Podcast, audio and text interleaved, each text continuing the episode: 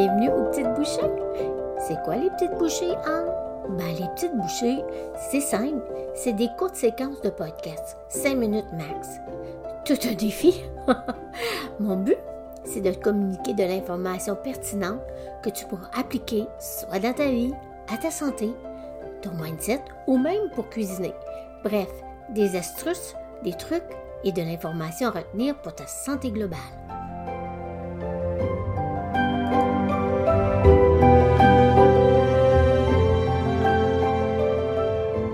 Aujourd'hui, le truc que je te partage, c'est comment masser tes intestins si jamais tu es constipé.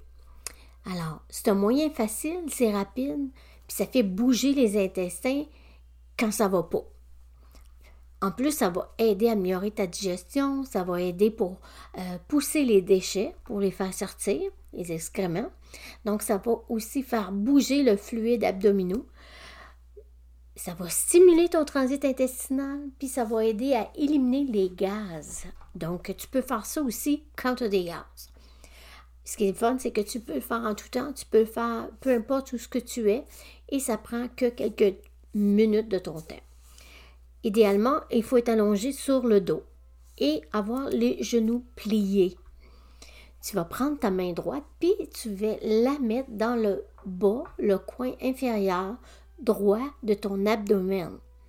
Et tu vas remonter le long de ton ventre jusqu'au-dessus de ton nombril.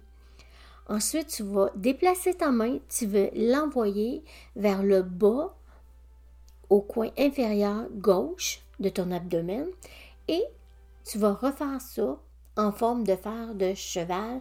Tu vas monter vers ton abdomen. Donc, dans le fond, on fait pas un va-et-vient, mais on se promène du côté droit au côté gauche.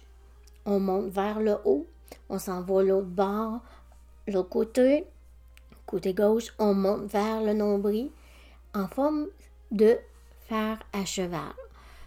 C'est très important. Lorsque tu bouges ta main sur ton abdomen, tu peux soit utiliser tes doigts ou tes jointures, la paume de ta main.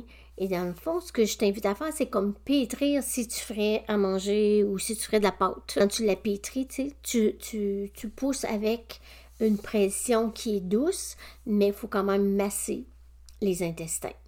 Alors, tu dois répéter ça 10 à 15 fois. Alors, ça complète la petite bouchée de cette semaine. On se revoit mardi prochain pour le podcast La fibromyalgie autrement.